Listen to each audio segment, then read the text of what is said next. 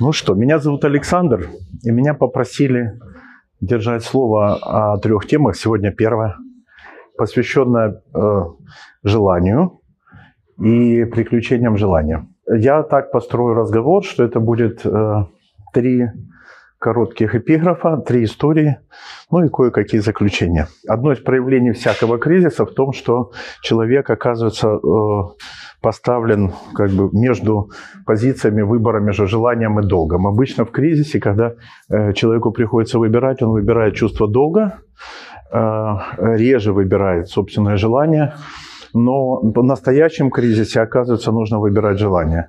И для меня очень важно сегодня показать, как э, в тех историях, когда европейская культура формировалась и переживала, может быть, самый глубокий кризис формирования, этой точкой выхода, точкой решения оказывалась точка верности своему желанию, а не э, проектирования ситуации в мире, в стране, э, в широких обстоятельствах. Начнем историю с этого человека, Мартина Бубера. Э, мне нужно две, две истории от него. Истории, истории хасидские. Первая, без которой я совсем не могу начинать, это история про одного, наверное, самого веселого цадика, который однажды плакал. Они плачут, плакали редко, но его звали Зуся, имя подходящее. Зусю нельзя забыть, он жил в городе Анаполе. Все его любили за то, что он был простой, юродивый и обычно смешной. Но однажды горько плакал. И все утешали его в городе и спрашивали, что ты плачешь. Э, что случилось. Он говорил, что был сон ночью, должен умереть, страшный суд. И там Бог задает такой вопрос, на который совершенно не знаю, как отвечать. Все жители города его утешали и говорили, ну подожди, неужели он тебя спросит, Зуся, почему ты не жил жизнь Моисея или Авраама? Он говорил, нет, такие вопросы он не задаст, потому что это очень легкие вопросы.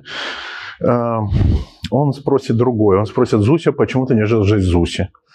Я не знаю, что сказать, и плачу. Философия, на самом деле, это попытка ответить на слезы Зуси. Философия больше ничем не занимается, я думаю, кроме попыток разобраться с тем, о чем он плакал. Люди примерно после 12 лет, все на земле, я еще не встречал ни одного, знают, о чем Зуся плакал. Человек – это очень странное животное, которое может плакать от того, что, вернее, может легко жить не свою жизнь. Каждому это удается блестяще, жить не свою жизнь, но иногда мы, открыв это, плачем и думаем, «А почему бы не попробовать прожить свою собственную, а не чужую. И оказывается, поразительным образом это непросто. Греки это открыли осознанно, ну, конечно, дело не в античности, не в Греции, а в каком-то более широком плаче человека о своей судьбе. Если назвать счастливым человека, которому удалось прожить свою жизнь, а не чужую, мы попадаем как раз в пространство Бубера и Зуси. Чтобы была понятна как бы трудная задача, был такой прекрасный э, мистик в 20 веке, э, гуру хиппи и 70-х годов Томас Мертон, который даже книжку одну свою назвал «Святой – это человек, которому удалось прожить свою собственную жизнь». Мне очень нравится это определение, из него следуют две вещи. Во-первых, прожить свою собственную жизнь очень сложно, так же сложно, как быть святым. А во-вторых, оказывается, что у каждого из нас есть только одно настоящее желание – быть святым в том смысле, чтобы справиться с этой задачей и прожить свое, а не чужую. Вот э, что с этой задачей делать, почему это сложная задача? Тому же Боберу принадлежит еще одна история, очень красивая. Одного цадика спросили, какие у дьявола по отношению к каждому из нас желания, чего он хочет добиться. Ну, во-первых, не очень понятно, кто такой дьявол. Об этом всегда можно или долго, или не нужно совсем. Но есть одно совершенно потрясающее определение, которое принадлежит оксфордскому профессору и епископу по совместительству Калисту Веру, очень английское определение. Дьявол – это тот, кто никогда, нигде, ни в каком смысле не джентльмен. По-моему, это очень хорошее определение, очень функциональное. Если вы встречаете человека, который не очень, уже есть подозрение. Но когда никогда, нигде, ни в каком смысле, это уже прямо можно применять в жизни. Не джентльмен. Вот этот никогда, нигде, ни в каком смысле не джентльмен, на первый взгляд, по отношению к каждому из нас, имеет тысячи одно желание. На самом деле, говорил один цадик, желание одно единственное – если он его добивается, все остальное получается автоматически. Задача э, такая – заставить нас забыть, что мы царские дети. Вот это совершенно замечательная формулировка, особенно на фоне того, что все маленькие дети на свете прекрасно знают, что не царские. Вот у меня была такая подружка, итальянка Анина, которая рассказала потрясающую историю. Когда она была маленькая-маленькая девочка, мама ей в Италии, итальянка, не украинка, подарила украинское красивое платье на Новый год, и та расплакалась. И сквозь слезы она услышала, как мама ее спрашивает, «Аниночка, неужели тебе не нравится платье?» Она сказала, очень красивое, но я не хочу быть украинкой, я не хочу быть итальянкой, я хочу быть принцессой. Понятно? Вот все дети точно знают, что они хотят быть принцессами или принцами, или уж на худой конец рыцарями. И если они так хотят, они точно знают, какого именно царства. Царство одно, Поэтому, в общем-то, и проблем никаких нет. Потом с возрастом люди взрослее начинают определяться. И вот эта определенность, когда мы отказываемся от статуса царского ребенка и соглашаемся быть гражданином, предпринимателем, отцом, э, лауреатом, призером и так далее. Все это звучит неплохо, но все это игра на поражение. Для нашего дальнейшего рассказа хорошо бы было помнить эти два горизонта. С одной стороны, взрослые люди. Это люди, которые почти проиграли битву, потому что редко помнят о том, что они царские дети, в отличие от детей.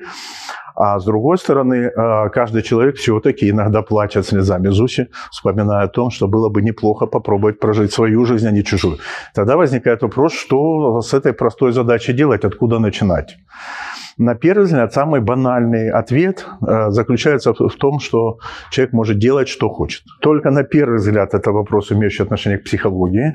На самом деле к психологии это не имеет почти никакого отношения, потому что это связано с самой структурой человеческого сознания. Человек вот такое существо, для которого очень легко ответить на вопрос, чего ты не хочешь. Каждый из нас, собравшись с друзьями, за три минуты договорится о нежелательном.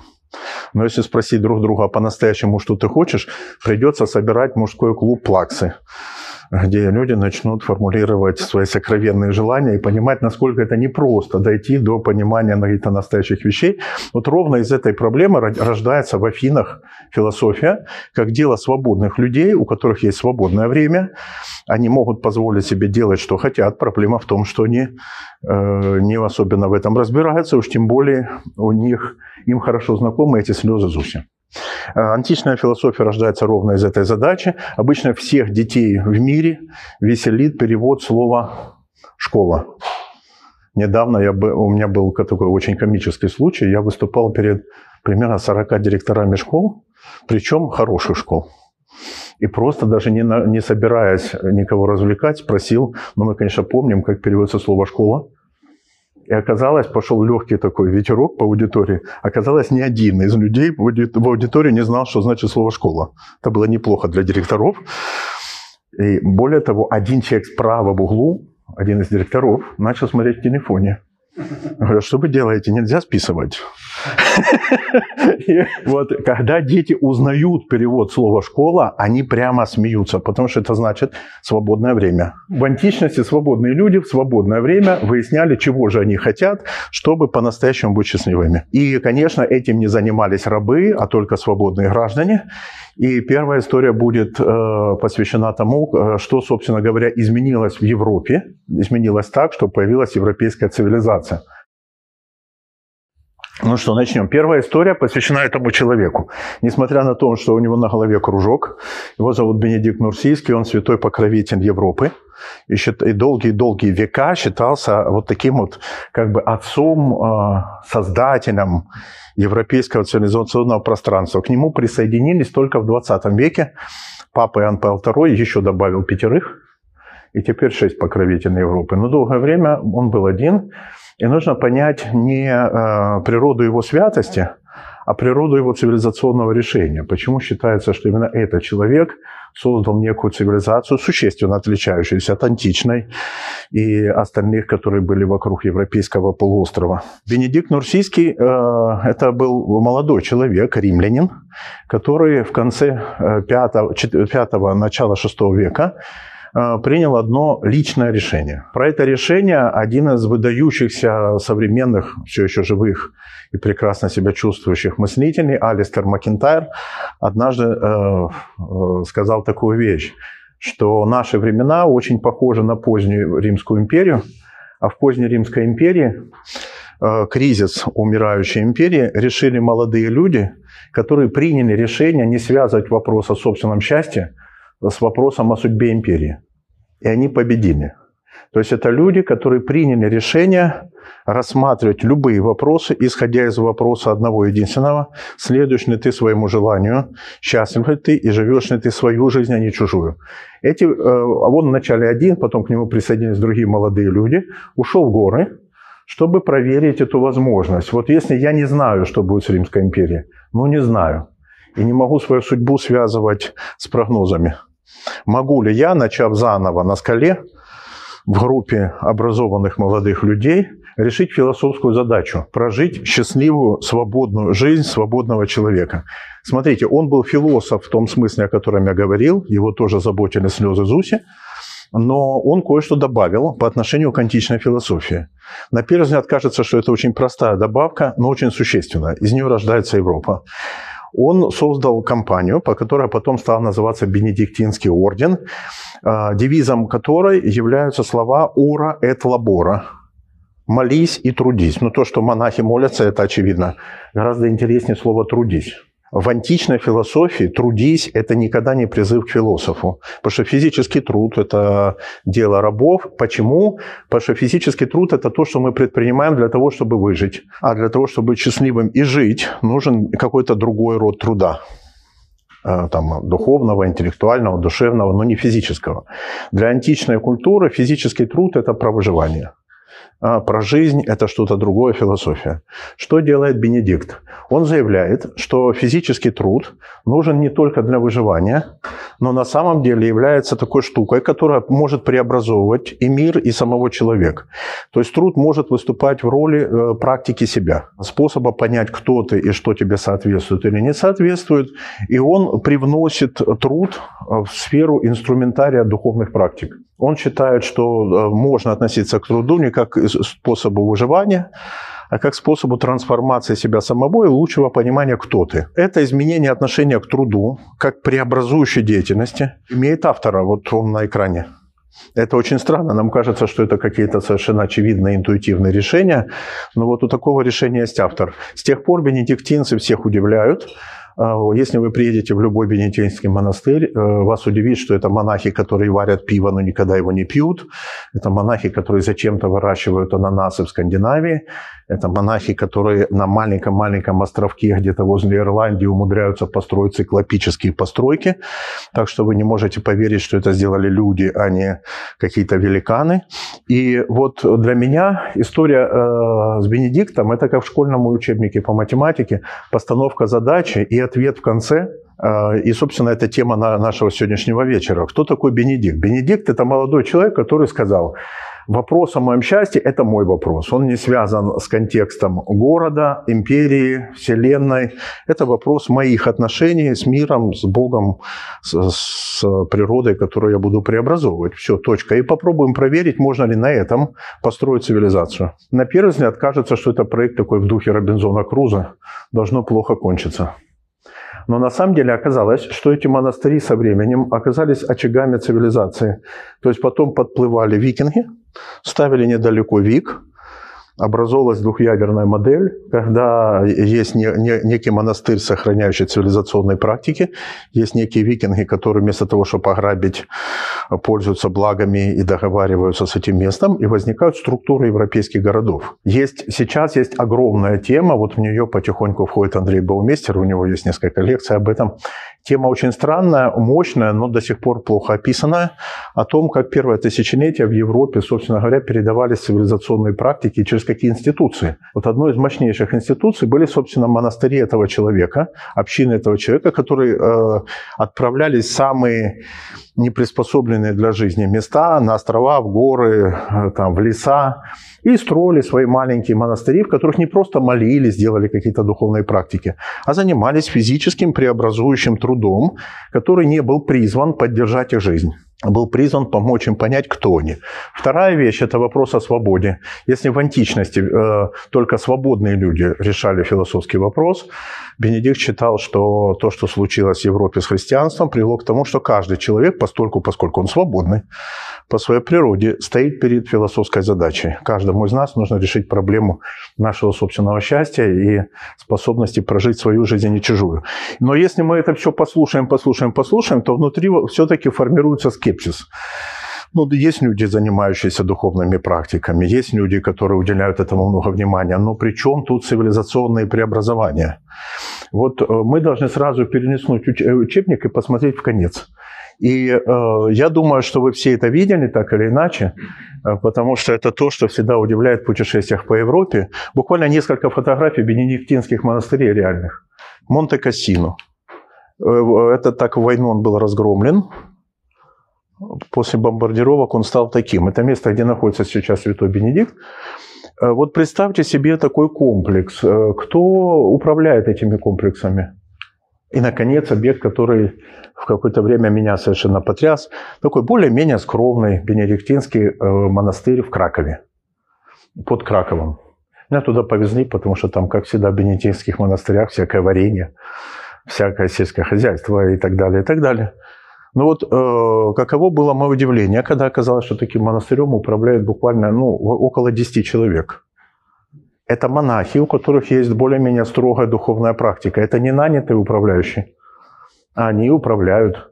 То есть э, бенедиктинцы умеют совмещать какие-то две вещи. С одной стороны, это ордена, которые прям заняты молитвой, э, заняты своими там практиками, они все время в духовном пути, они выходят редко на улицу, многие из них вообще никогда, но при этом у них огромные хозяйства.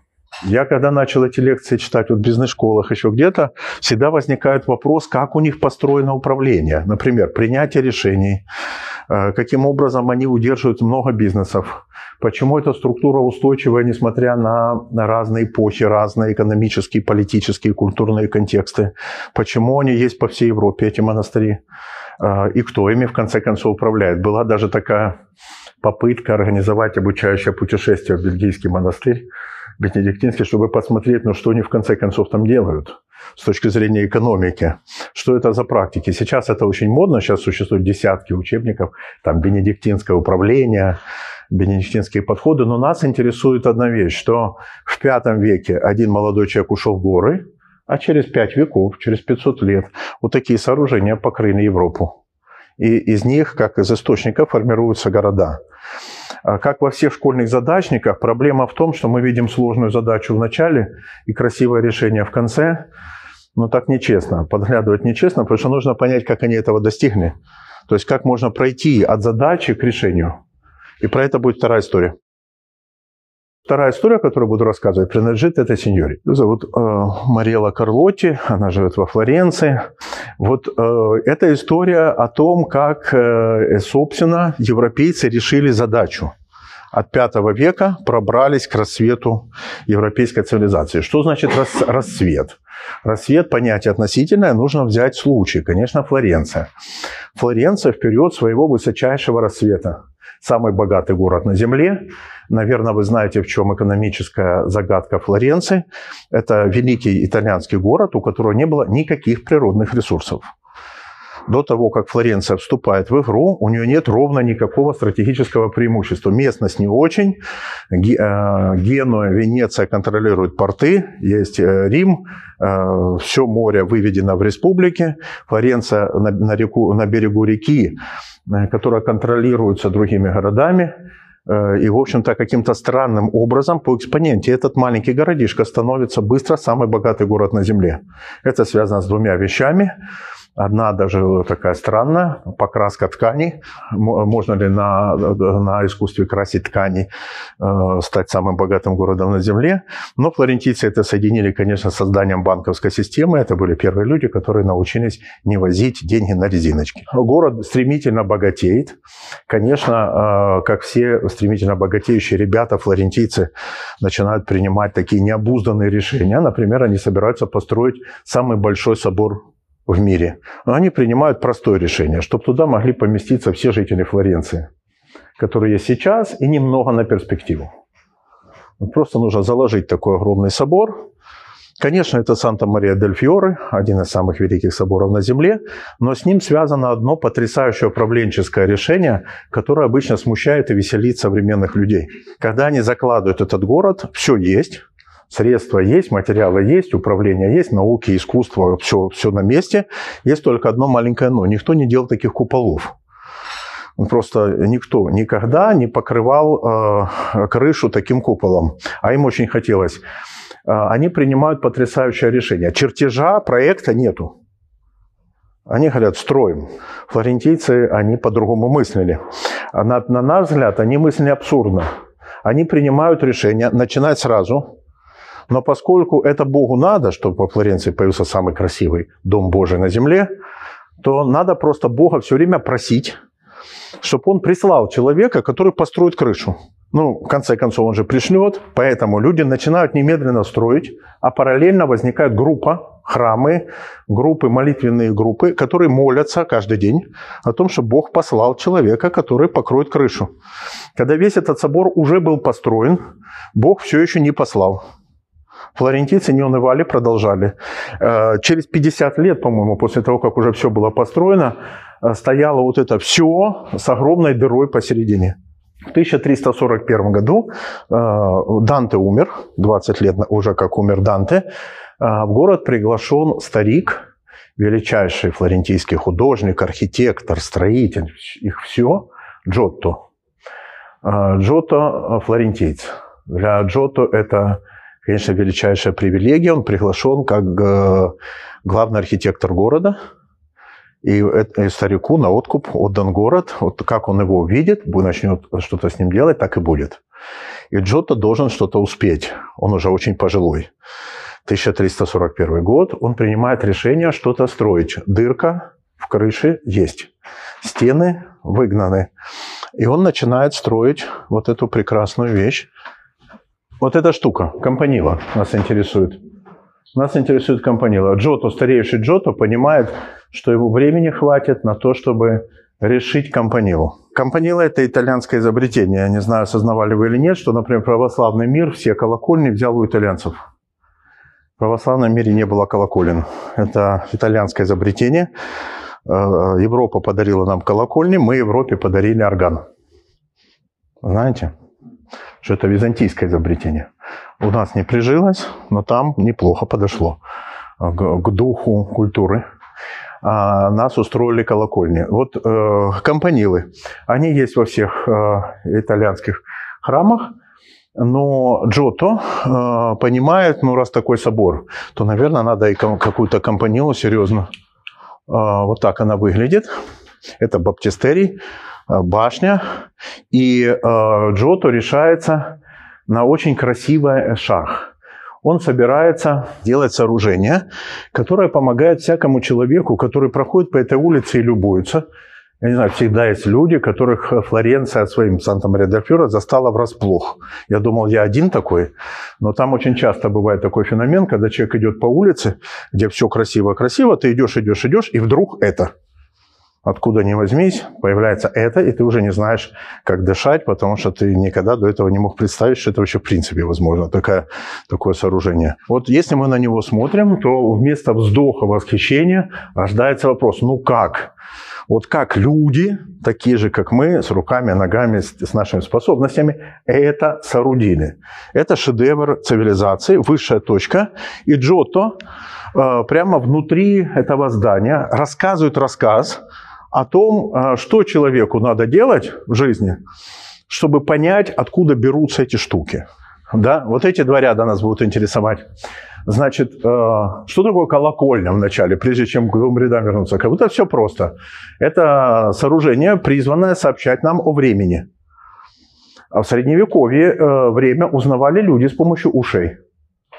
Потом что-то поменялось примерно в XII веке, когда люди стали узнавать время с помощью глаз – Казалось бы, ну а на что это влияет? На очень существенную вещь. Когда церковь определяет время и передает людям сообщение времени с помощью звука, это значит, я знаю время и иду исполнять, например, время молитвы, и я должен молиться, но пользоваться этим временем я не могу, потому что время в средневековой культуре – это подарок.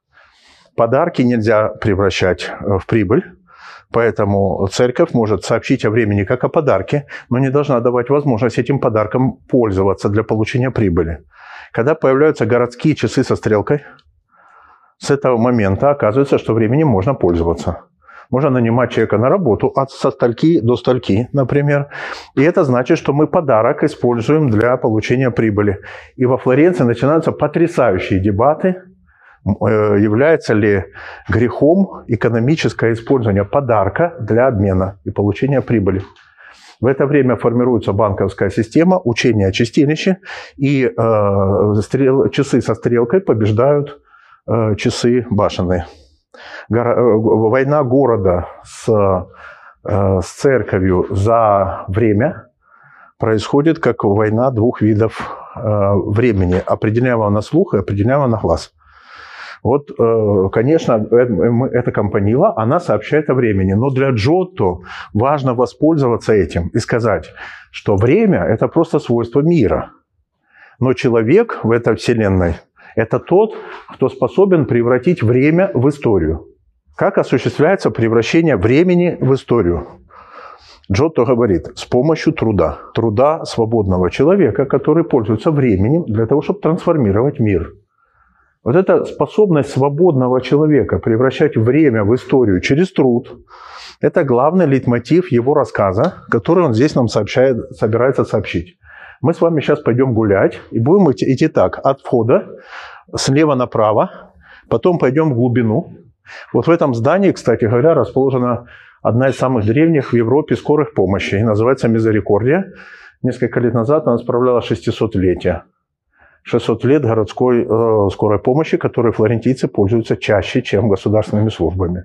Вот мы пойдем в глубину, потом мы по противоположной стене справа пройдем налево, и там есть ворота, которые ведут в храм, внутрь. Джотто э, рассчитывает на то, что внимательный человек, пройдя этот путь, ответит для себя на вопрос, как именно человеку удается превратить время в историю через труд, но самое интересное, как человеку удается э, стать счастливым. А, э, это таблицы соответствий. И вначале просто схема. Смотрите, слева направо это планеты а, от Сатурна до Луны. То есть мы удаля... Э, как сказать, идем к Земле, к Земле, приближаемся к Земле. Рассказ начинается как бы с неба на Землю. Да? И построено это так. Сейчас мы увидим вот такие барельефы. Сейчас покажу, как они выглядят. Видите, мы сейчас по ими полюбуемся. А, вот так выглядят планеты наверху, Луна и Сатурн, например, ромбики. А шестиугольники внизу.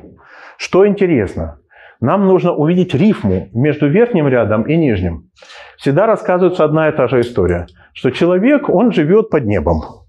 И поэтому естественный человек, который ни о чем не думает, он, он э, дачник, он э, не знает представитель какой он культуры, какие у него цивилизационные культурные коды, он просто живет под небом.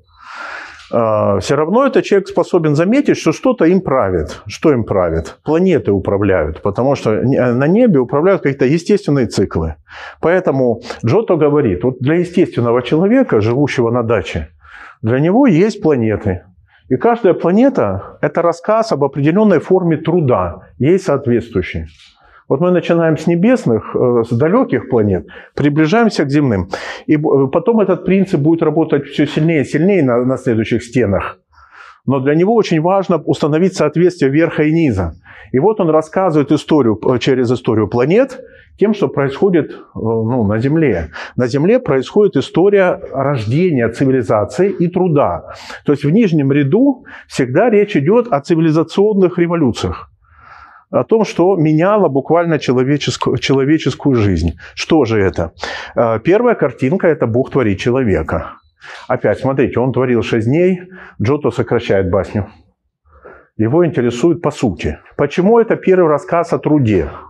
Потому что для Джото и таких людей, как Джото, э, человек открывает силу труда по одной причине. Почему труд – это не только про выживание? По простой причине, потому что Бог тоже это делал. И человек в той мере божественен, в какой он может повторять божественное деяние. Если сам Бог трудился, то тогда человек тоже, трудясь, подражает Богу. Подражает Богу. По-гречески творец – это поэт. Это тоже очень важно, что в греческом тексте Бог называется поэт, и в греческом языке слово поэзия, поэзия – это действие. Это не про слова, это про поступки. Э, поэзия – это когда мы действуем.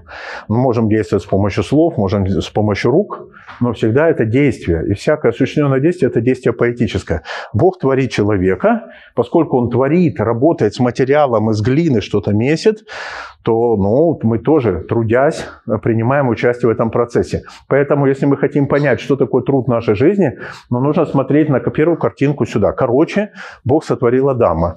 Надо понять, какой следующий акт Еву творит.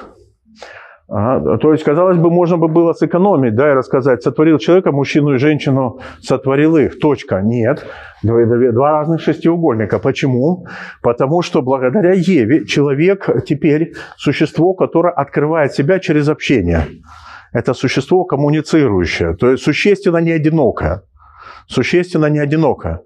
А, но мне, а, конечно, и видите, из бока, из ребра достается Ева. На самом деле это потрясающая метафора, потому что ребро – это единственная кость, призванная защищать сердце. И метафора потрясающая. Вначале твое сердце делает уязвимым, создает рану, которая открывает сердце и делает его ранимым, а потом появляется некто, кто защищает это сердце, которое и есть защита сердца. И, конечно, э, в Библии очевидно, что все, что творится позже, автоматически лучше того, что было раньше.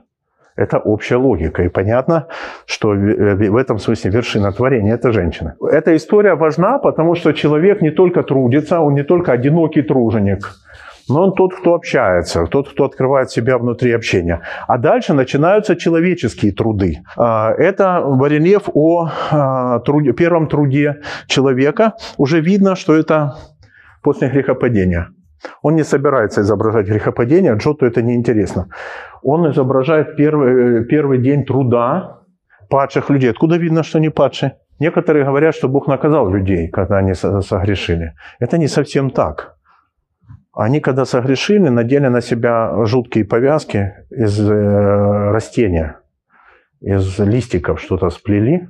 Бог видя, что они очень страдают от того, что они, им неудобно быть голыми, он дает им одежды кожаные. Возникает главный парадокс человеческого труда. С одной стороны, в труде есть потенциал э, самораскрытия, самопонимания, духовной практики. А с другой стороны, человек трудится в поте. Трудиться трудно. С этого момента трудиться трудно. И поэтому парадокс человеческой жизни заключается в том, что путь счастья для многих людей закрыт, потому что они не хотят брать на себя трудное. Они начинают трудиться, и дальше начинаются, собственно говоря, плоды этих трудов. Появляются технологические решения. Технологическое решение первое – пастушество – Значит, пастух изображен с лицом Творца. Вот смотрите, вот видите, э, справа Творец, э, слева человек-пастух, похоже. Э, музыка. Но все люди в душе поют. Если они не умеют петь, то все равно поют. Поэтому вот человек, который остался под звездами один на один, под планетами, конечно, запоет. Это какая-то, если ты пастух и певец, то это какие-то простые виды труда, пока, с точки зрения технологий, ничего сложного. А вот третий, третий барельеф уже гораздо интереснее. Это металлургия. Представьте, ничего себе скачок, да? Пастух, певец, металлург. Причем тут металлургия, если мы говорим о простейших видах труда. Вот загадку этой металлургической метафоры в какой-то степени ну, для меня раскрывает Сказка «Волк и семеро козлят». Как вы помните, волк для того, чтобы поменять голос, стать э, э, облад... счастливым обладателем голоса, как у мамы, э, ему дается только посетив кузнеца. Это достаточно странно. А ни хирурга, ни учителя, ни, ни кого-то еще. Кузнеца. Это последнее, что нам приходит в голову. Если нам надо голос поменять, отправиться к, к металлургу. Вот во всех сказках, фольклорных сюжетах, это очень серьезная фигура – кузнец.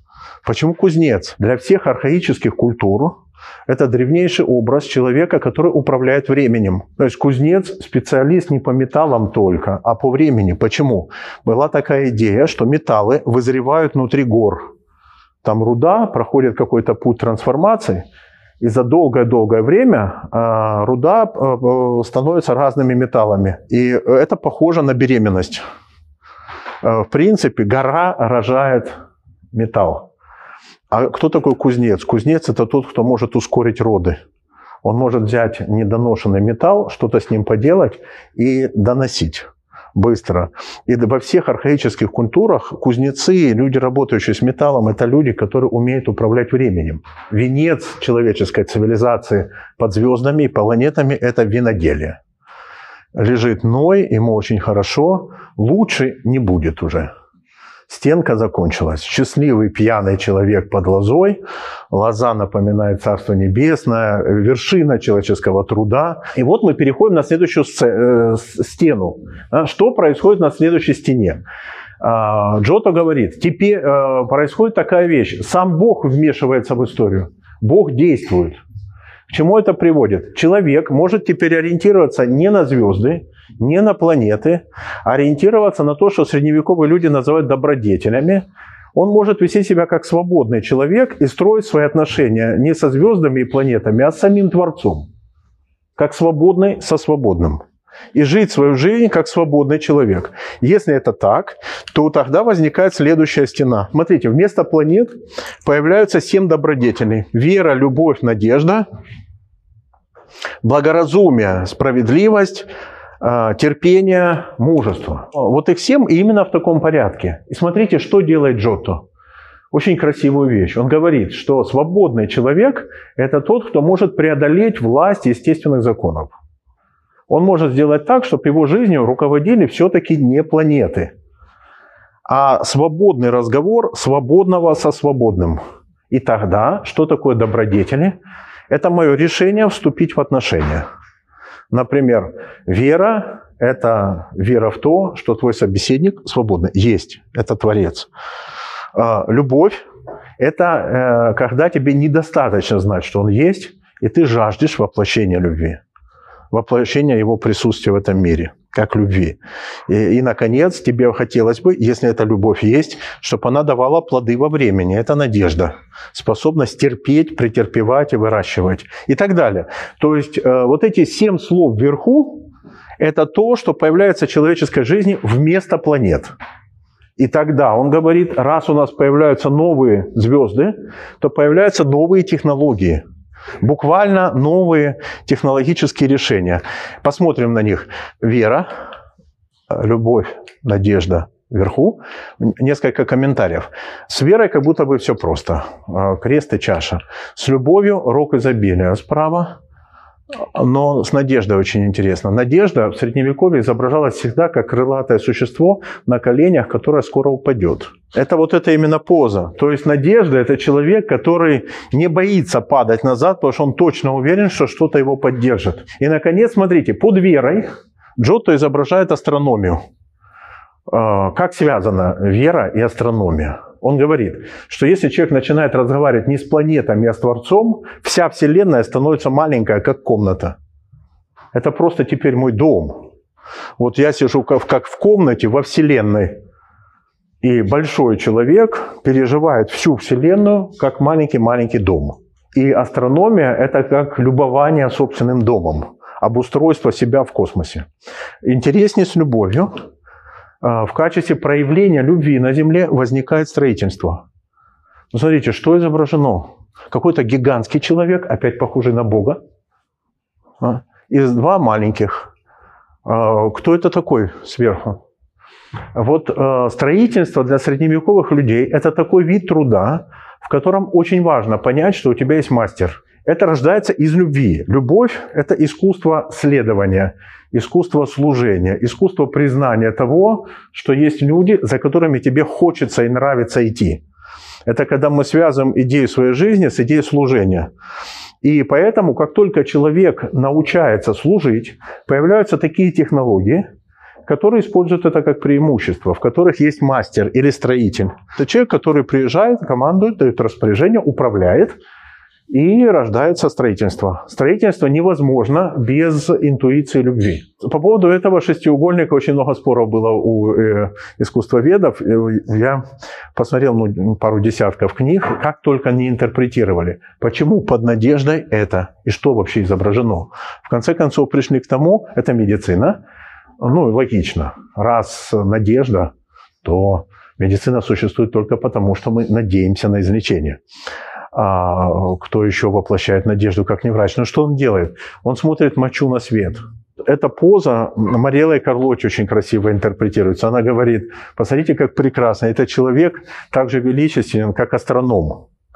Только астроном смотрит на звезды, а этот человек смотрит на мочу. Но если в тебе есть надежда, что для тебя моча э, не менее информативна, чем звезды, она хранит э, знание, знание того, что перед тобой, раскрывает тайну. И какая разница, маленькая эта вещь или большая, если она ценная. Ценная для того, чтобы реализовать надежду. Дальше интересней. А, вверху благоразумие. Под благоразумием расположено искусство верховой езды. А, э, нам, конечно, это немножко непонятно. У нас, э, не знаю, может, мы сейчас с вами вместе аналог придумаем. Но для средневекового человека почему искусство верховой езды важно? Это не просто про лошадей, это про искусство мышления. Потому что э, ну, Лютер, не самый средневековый человек, однажды сказал, что человеческий ум подобен пьяному всаднику в седле. Если ты постараешься поддержать его с одной стороны, он упадет в другую сторону. Вот э, для человека очень важно не заваливаться в крайности, э, удержать меру. Вот задача мышления, как удержание в седле, удержание между двумя крайностями. Это лучшая метафора аристотелевского учения о мере. Если ты, у тебя не будет меры, ты просто с коня упадешь. Поэтому в качестве эмблемы благоразумия возникает искусство верховой езды. Дальше очень интересно, что под справедливостью возникает ткачество. Флоренция ткала. Это было самое прекрасное, самое сложное изображение, поэтому оно сломано. Все нити сломаны. Для флорентийцев метафора ткачества – это центральная метафора, которая есть не только во всех языках, но во Флоренции особо почиталась. Чем занимаются женщины? Ткут. Почему именно женщины? Потому что они ткут в двух смыслах. И руками за станком, и в животе, когда вынашивают ребенка. Он ткется из тканей. Вот эта идея, что мы состоим из тканей, разных тканей, а, физиологических тканей. То есть мы все сотканы. И Богородица в молодости ткет в детстве из красной нити, ткет красную нить, а потом, когда становится мамой в чреве своем, ткет из крови. Э, тоже из красной нити. То есть она как бы всю жизнь специализируется по красной нити. Ну и все женщины на самом деле заняты тем же самым. Но вот эта э, сама мысль, что жизнь – это качество, что справедливость – это качество. Э, конечно, это не только флорентийская идея, потому что весь город – это город ткачей и банкиров, но и потому что это базовая метафора культуры. Потом следующее – терпение – это суды. Наверное, все люди, занятые судами, знают, что у них терпение очень важно. А, но а, все-таки о терпении долго говорить не будем. Но вот следующее потрясающее. А, под мужеством механика. То есть, если мы начинаем практиковать мужество, то возникает механика. Почему механика? И в качестве главного механика человечества появляется Икар. Вернее, простите, не Икар, а его папа, Дедал. Дедал, как великий механик, великий мастер на все руки. Вот это он изображен, видите, и там внизу как раз падение сына, он летит, механика, иногда говорят, христианский храм. Изображен мифологический сюжет вообще. Что происходит? Идеальный механик, какой-то человек с крыльями. И речь идет о мужестве. В латинском языке и в итальянском это связано, courage в английском, coraggio в итальянском. Coraggio связано с core, сердце. Очень важно, что мужество – это искусство быть сердечным. Представьте себе. То есть мужественный человек – это человек, который имеет смелость идти за своим сердцем. Это на самом деле совершенно потрясающая вещь, связанная с нашей темой желаний. Потому что для того, чтобы жить своим желанием, нужно иметь смелость следовать за желанием. Потому что многие вещи тебя отвлекают, пугают, заставляют смотреть по-другому. Нужно быть мужественным для того, чтобы идти за своим желанием. И поэтому добродетель мужества. В слове мужество мы этого ничего не слышим. А в слове «courage» слышим, что быть мужественным – значит быть человеком с воспитанным сердцем. Не умом, а сердцем. И мы закончили стену. То есть, что он нам рассказал? А, он сказал так, дорогие друзья, если вы хотите жить как естественные люди, руководствуясь планетами, вы можете. Есть силы в мире, естественные законы, которые будут вами управлять. Но если вы откроете в себе свободу, а ее можно открыть только в свободном отношении со свободным Творцом, вы откроете новые формы труда, которых не было до этого свободного решения. Что это за формы труда? Астрономия, строительство, медицина, верховая езда, ткачество, судебное дело и механика. Как только человек свободный, появляются эти четыре вида труда. Э, потом мы переходим на следующую стену. Мы на третьей стене, представили? Мы заходим, э, опять визуально представьте, что вы смотрите слева направо, что и заходите в храм. А? Уже чуть-чуть осталось. Что мы видим? Мы видим уже не планеты, не добродетели, а что? Семь того, что в Средневековье называют свободными искусствами. Семь свободных искусств. Хочешь быть образованным человеком? Э, занимайся свободными искусствами. Э, как это назвать на нашем языке? Астрономия, музыка, геометрия, грамматика, риторика, логика, арифметика. То есть, э, если мы, человек начинает управляться не только звездами, не только добродетелями, но и семью свободными искусствами, если он обучен, то в мире появляются тонкие технологии. Что же это за технологии? Тут, конечно, красиво опять рифма. Смотрите, есть астрономия. Помните, что она из нижнего ряда?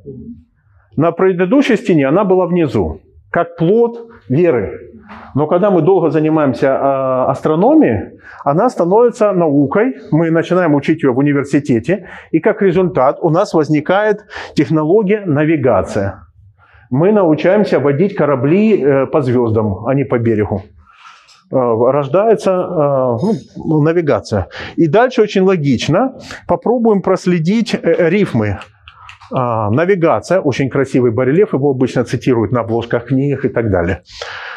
Но это самый любимый. А, под музыкой появляется политика. Это, кажется, главное отличие флорентийцев от современных людей. А, средневековая тема очень простая. Кто такие политики? Политики – это те, кто гармонизирует общество, которые слышат всех и создают из этого музыку. Не какофонию, а гармонию. Поэтому человек без музыкального слуха не может входить в многоголосицу. Но э, все равно, смотрите, какая странная идея, что человек с музыкальным слухом призван быть политиком, потому что он хорошо слышит, и ему режет слух э, какофония. Он заинтересован в том, чтобы достичь лада, гармония, общего звучания. И под э, прекрасным барельефом музыка внизу расположен Геракл, который убил монстра палкой. Такой символ политика. Навел порядок. Монстра убил. Монстр поверженный. И Геракл задумчивый с орудием политики. Смотрите, астрономия, музыка, геометрия. Под геометрией идет, написано сельское хозяйство. Ну, разметка земли, конечно. Геометрия, измерение земли. Конечно, там будет сельское хозяйство. Под грамматикой театр, искусство театра, игры, как, э, театра как вершины игровой активности. Но что может быть выше, чем э, технология театра? Это скульптура. Почему скульптура? Это не потому, что в Флоренции Джотто, а потом Микеланджело, и потом это город, в котором люди умели работать со скульптурой. Мы в христианской цивилизации. В христианской цивилизации э, вершиной искусства является воплощение. Воплощение. Э, это культура плоти. И, и недостаточно мыслить идею. Необходимо ее воплотить. И поэтому скульптор – это что-то более высокое, чем э, игра. Потом идет живописец. Живописец сделан изумительно. Есть то, что он в уме представляет, то, что он изображает.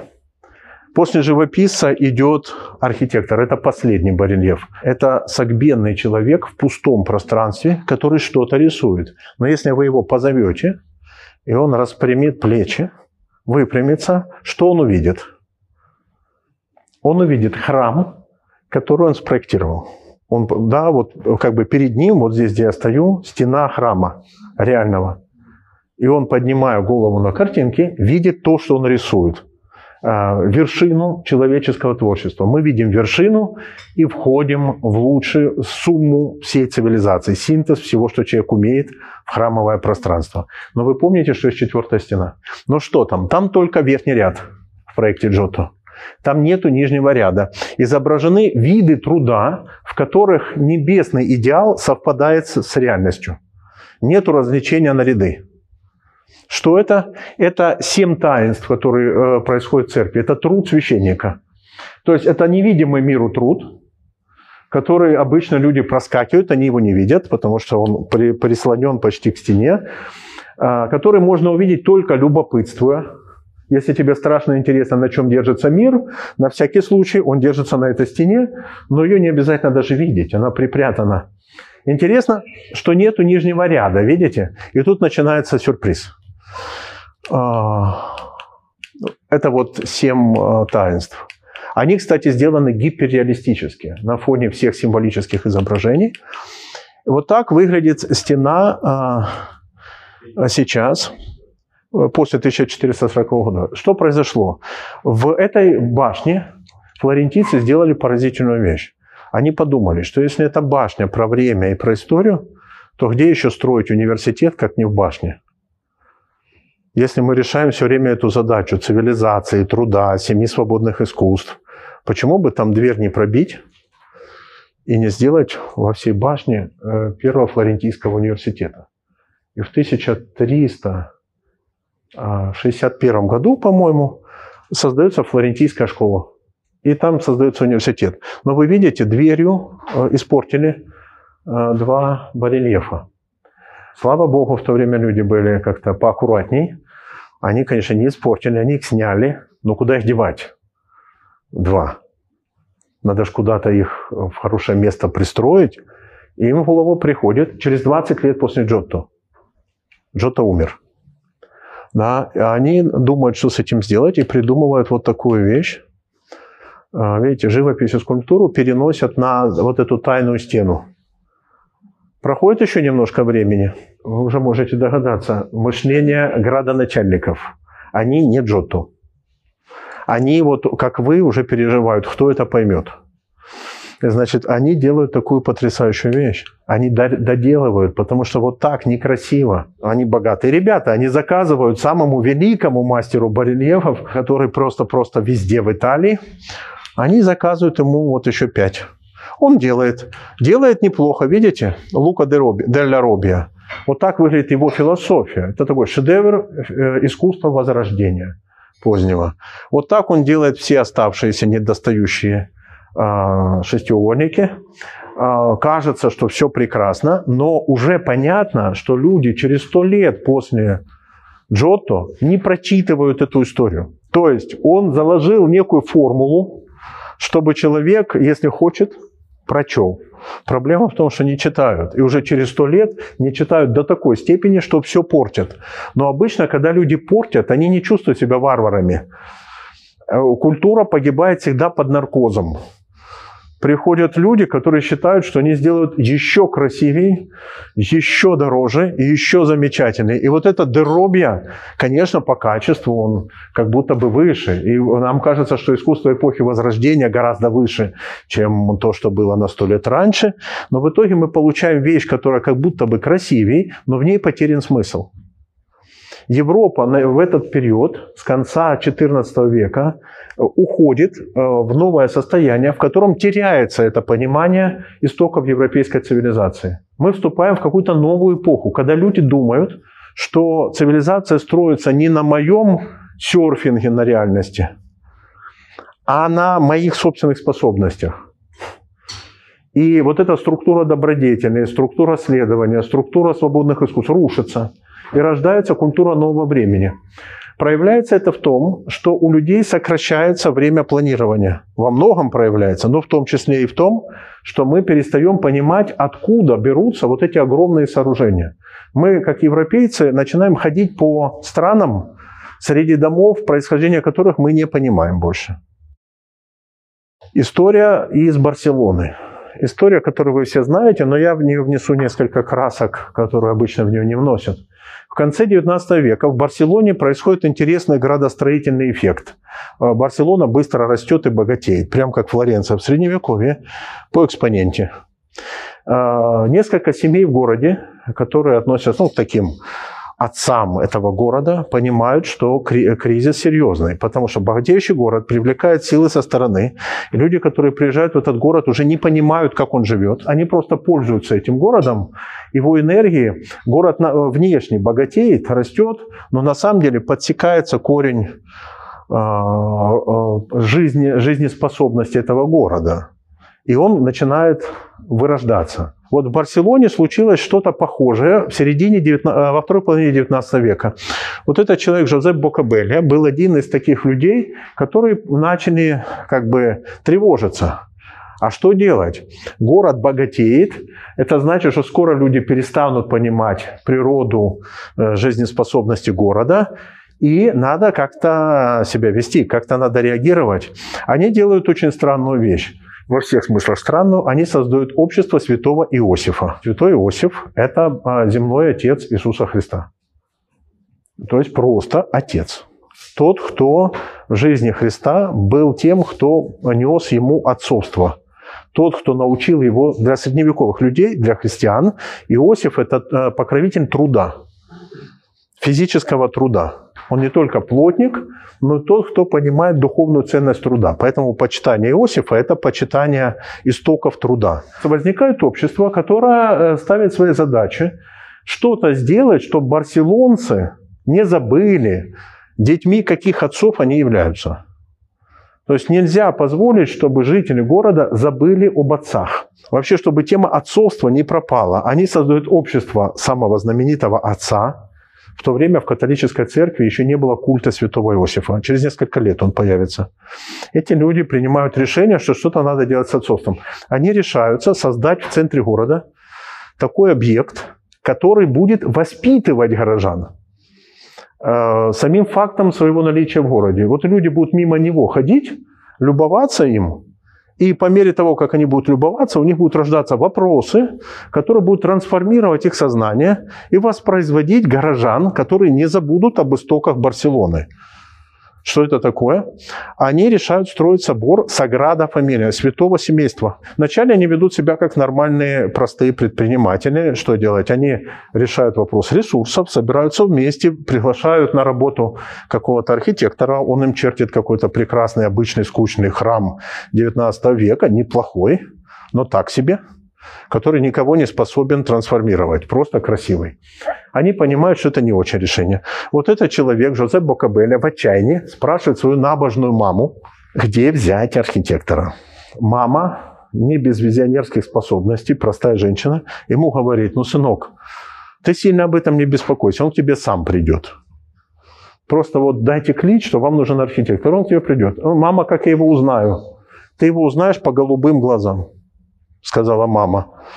Через короткое время в комнату зашел человек с очень голубыми глазами. Причем тут голубые глаза? В, в испанской культуре и в средневековой культуре были сценки, и у нас есть вертеп, где играют Рождество Христово. И, э, играли столетиями. И были требования к актерам. Вот к Богородице были требования, к ослу были требования, к ребенку были требования. Единственный человек, которому требований не было, это был Иосиф. К нему было одно требование. Он мог быть каким угодно, но только с голубыми глазами. Это был знак Иосифа. И мама говорит, зайдет человек с голубыми глазами, вот его в архитектора и берите. Зашел человек, и Жозеп ему говорит, ну все, мы согласны, вы архитектор. То, э, а поговорить? Там, ну мы вас знаем. Э, они взяли так на работу Гауди. Представьте себе этих смиреннейших людей, которые собираются, думают о святом Иосифе, об отце, о храме, о духовности, о том, как вернуть связь с отцовством, о том, как вернуть детям понимание, чьим, э, детьми чьих отцов они являются, каких отцов.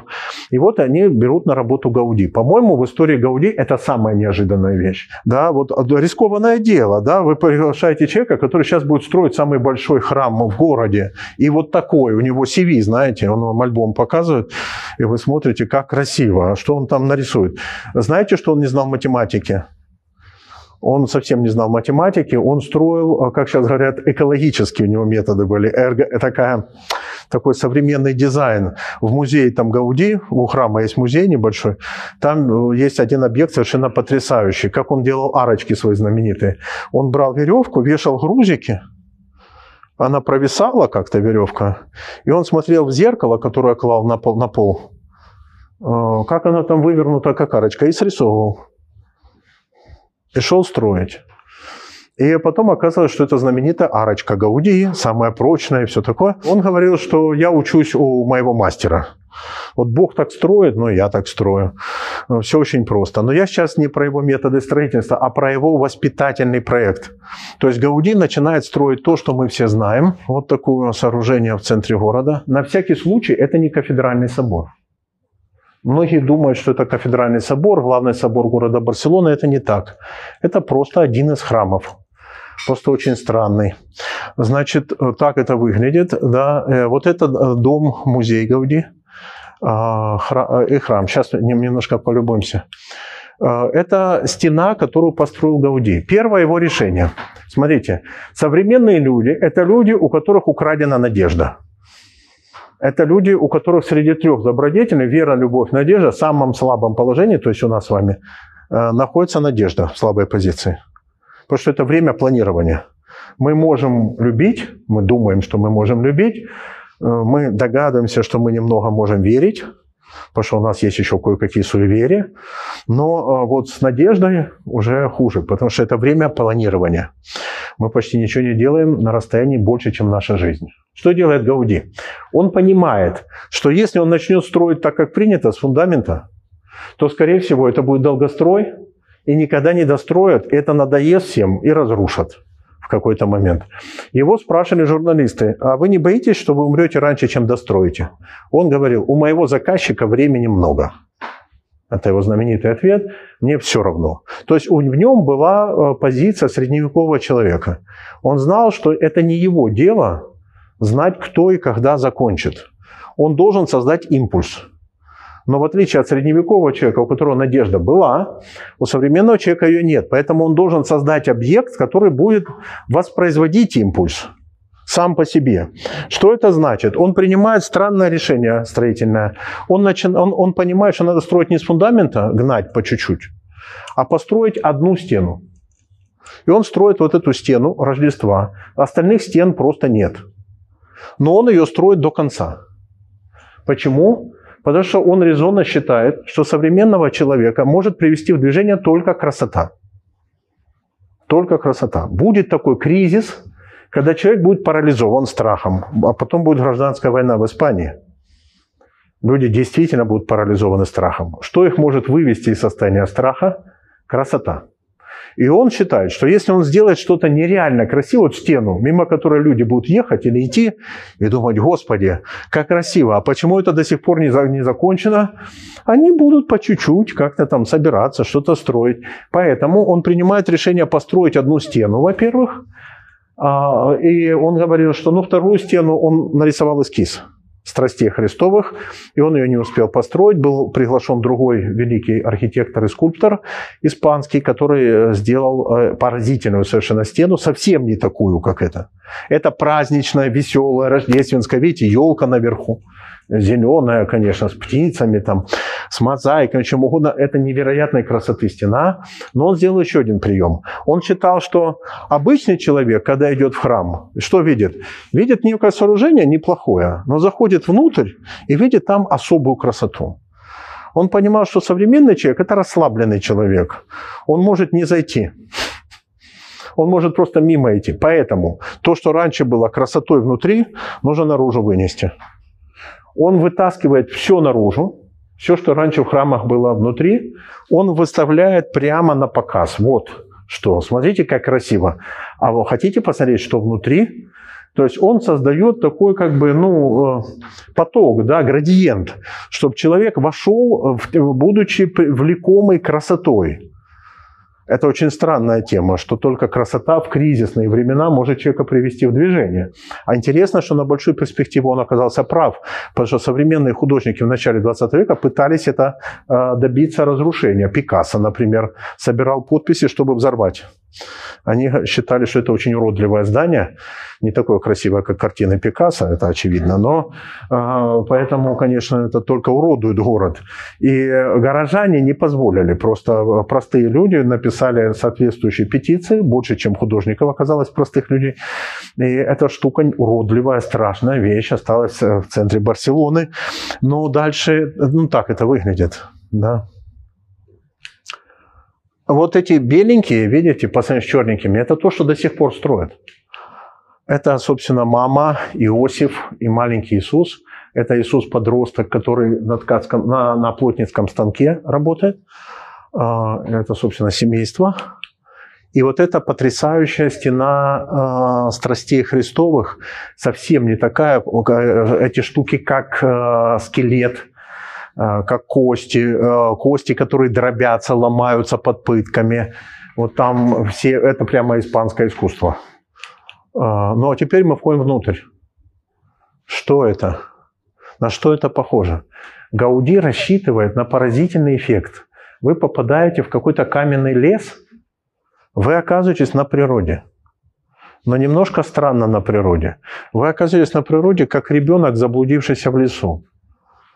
Вот э, чувство э, величия жизни возникает у нас э, не от того, что мы внутри великие, а от того, что мы обнаружим себя маленькими на берегу чего-то огромного, например, океана.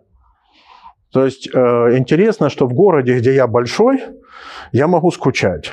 Но на берегу океана, где я маленький, рядом с океаном, я не скучаю, потому что я переживаю величие жизни. Вот величие жизни нас посещает, чувство величия жизни нас посещает рядом с чем-то великим. Вот эффект э, Гауди – это эффект перемасштабирования жизни. Ты, тебе кажется, что ты заходишь в большую историю как великан, а оказываешься маленьким ребенком среди травы жизни, леса жизни.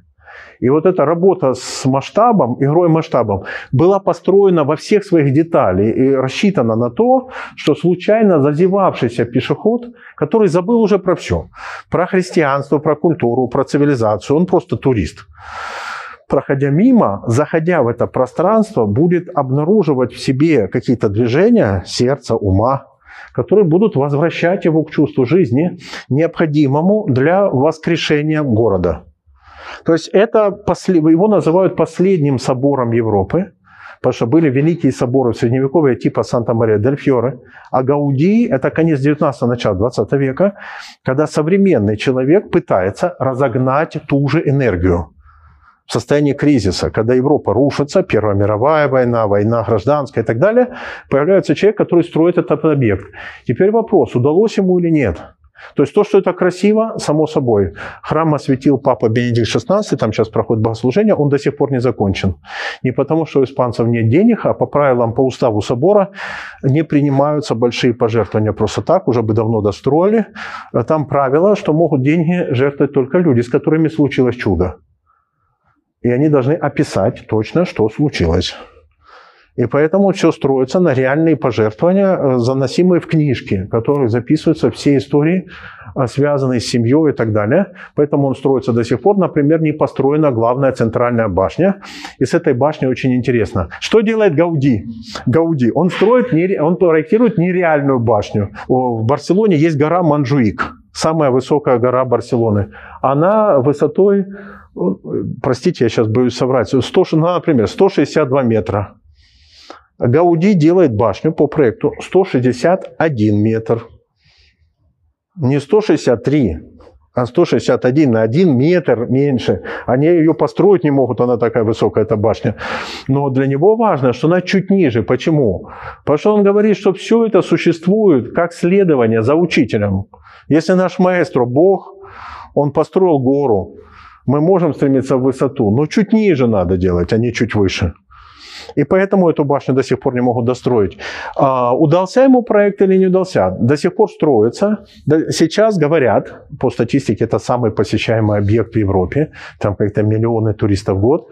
Но а, это живое здание, которое делает эту работу. Сам Гауди этого не увидел, потому что погиб. И тоже погиб очень красиво. Когда он делал одну из а, входов э, в этот храм, он изобразил сцену умирающего человека, над которым стоят таинство смерти. И стоят сестры. У него был друг, богатый человек, и он сам был не бедный. Они однажды заехали в приют, дом-приют, в котором умирал бродяга. И над ним хлопотали монахини улыбаясь, веселый, задолго до матери Терезы. И этот человек улыбался. Он был чистый, помытый, сытый, умирающий, счастливый человек. Над ним хлопотали эти прекрасные женщины. И Гауди с другом стоял и говорил, слушай, если что, я хочу умереть здесь и вот так. И друг ему сказал, красиво, но у тебя не получится. Тебя в этом городе каждая собака знает. Гауди однажды вышел из дома, он уже давно выглядел как бомж. Нет, есть только две или три фотографии его в это время. Он прятался от фотографов, нет фотографий. У него в кармане были какие-то зерна, которые он ел. В другом кармане было Евангелие. И у него ничего не было. Однажды он вышел полюбоваться храмом, его сбивает трамвай. И люди видят на улице бомжа, которого отправляют в тот самый приют. И там он умирает. Что в этой истории я вам хотел, собственно говоря, подчеркнуть? Что когда мы видим такие сооружения, мы редко задаем себе вопрос, а в каком смысле эти э, вещи воспитывают граждан, горожан? Думаем ли мы сегодня так? Когда мы строим дом, разбиваем парк, Думаем ли мы, что мы создаем э, пространство перформанса, в котором дети воспитываются, люди воспитываются? Да или нет? Вот интересно, что все большие европейские города содержат в своем сердце такие объекты. Они не просто величественные, они воспроизводящие структуру горожанина. И тогда возникает последний вопрос. А вот если мы понимаем проблему, что проблема в кризисе надежды, в этом долгом планировании. И нам сегодня нужна надежда. Где взять? А, если после этой истории вам придет в голову, что, может быть, собор построим, а, то вряд ли. Скорее всего, так не работает больше. Тогда нужно понять, что в современной украинской культуре является аналогом архитектурного объекта, который воспитывает горожанина. У меня есть своя гипотеза. Сейчас я вам скажу, это конец. Это, это, это сады. То есть сад – это единственно доступное искусство для современного человека, в котором соединяются все человеческие умения, искусство, технологии. А? Каждый человек, причастный к разбивке сада, художник, ботаник, архитектор, предприниматель, э, политик, все эти люди могут только сделать это вместе, один человек не может. То есть это синтетическое искусство, которое собирает всех, но каждый из участников хорошо понимает, что делает это не он. Растение растет само, а мы должны ему помогать. То есть сад соединяет две вещи. С одной стороны, предел человеческой энергии и активности, с другой стороны, э, предел человеческого прислушивания к тому, что растет. И то, что растет, растет гораздо дольше, чем мы живем. Вот сад – это единственный современный архитектурный объект, который выполняет функцию воспитания в человеке надежды. Я до сих пор не нашел другого объекта. Я думаю, что для современной э, ситуации, вот, скажем, нашей, украинской, э, разбиение садов в кризисные времена на руинах, разбиение садов на, на руинах – это единственная доступная нам форма воспроизведения той энергии, которую европейцы находили в построении таких соборов. Парк ли сад ли, мне кажется, гораздо важнее пара лес и сад. Лес и сад. Потому что мы часто думаем, что сад мы разбиваем среди города, но на самом деле, чтобы возник сад, нужно вернуться к лесу. То есть э, у нас потеряна связь с лесом. Э, нужно каким-то образом переоткрыть энергию леса, потому что лес – это древняя метафора, древний символ хаоса, в котором от порядка осталась только вертикаль. И поэтому способность человека в кризисные времена начинать жизнь заново реализуется через переоткрытие леса. То есть такой формы жизни и хаоса, в которой сохранена вертикаль. И когда мы заходим в лес, мы можем попробовать в этом лесу разбить сад. Если мы э, работаем с этими метафорами преодоления кризиса и посмотрим на сегодняшние три истории, то э, все, что я хотел сказать, я хотел сказать следующее. В эпохе кризисов нам всем хочется начинать с гипертрофированного чувства долга. Нам хочется взять ответственность за Вселенную, за страну, за какие-то огромные порядки, потеряв э, единственно важный вопрос о собственном желании. Нам кажется иногда даже, что вопрос, что ты хочешь, во времена кризиса неуместен, потому что не до этого. Нужно спасать, защищать, строить. Вот это все три истории я собрал для того, чтобы показать, что европейская культура начиналась с мужества людей, которые сделали ставку на свое желание. Они сохранили цивилизацию, они сумели решить задачу перехода от группы людей в горах под Римом к э, решению Джотто и таких городов, как Флоренция.